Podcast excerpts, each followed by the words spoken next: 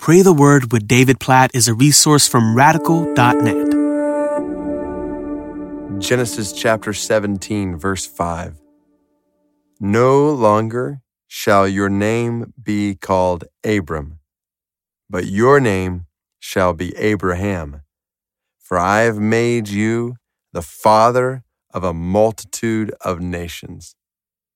This is so significant to understand in the story of Scripture as we think about God's grace in Abraham's life, the father of the people of Israel, the Israelites who would come from Abraham's line.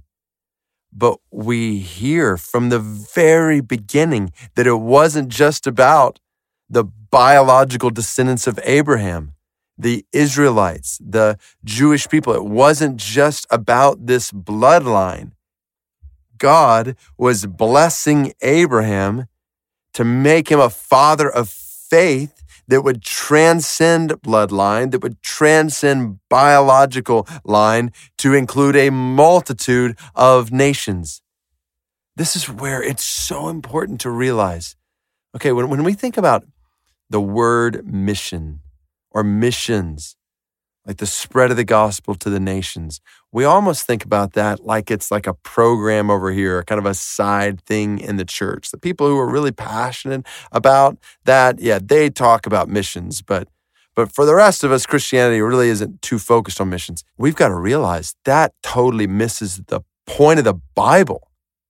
Like from the very beginning of the Bible, God, and He's been saying it up until now, I want you to multiply and fill the whole earth. Subdue it. Genesis 1. We saw the same thing in Genesis 9, Genesis 12. God blesses Abraham, saying, I'm going to bless you so that all the peoples of the earth will be blessed. And here it is again. So you'll be the father of a multitude of nations. God is making clear from the very beginning of his word, and it's where his word ends, and it's everywhere in between, that he wants all nations, all peoples to know and enjoy his blessing and exalt his glory.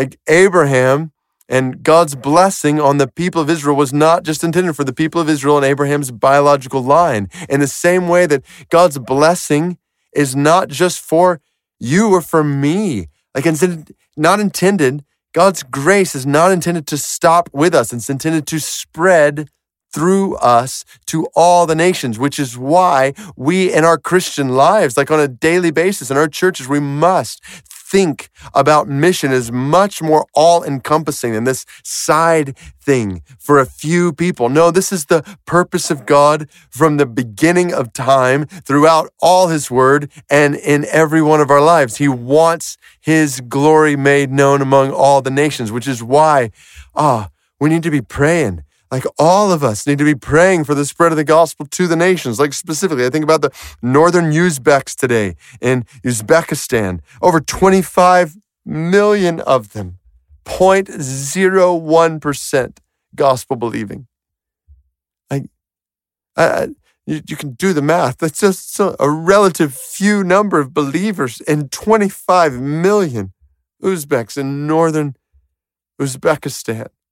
So, this isn't just a side thing. Like we all pray for the spread of the gospel among northern Uzbeks. And we all say, God, how might you use our lives to get the gospel to them? And this has been your purpose ever since Abraham, and we are joined in it now. So use our lives and our churches toward that end. God, we, we pray.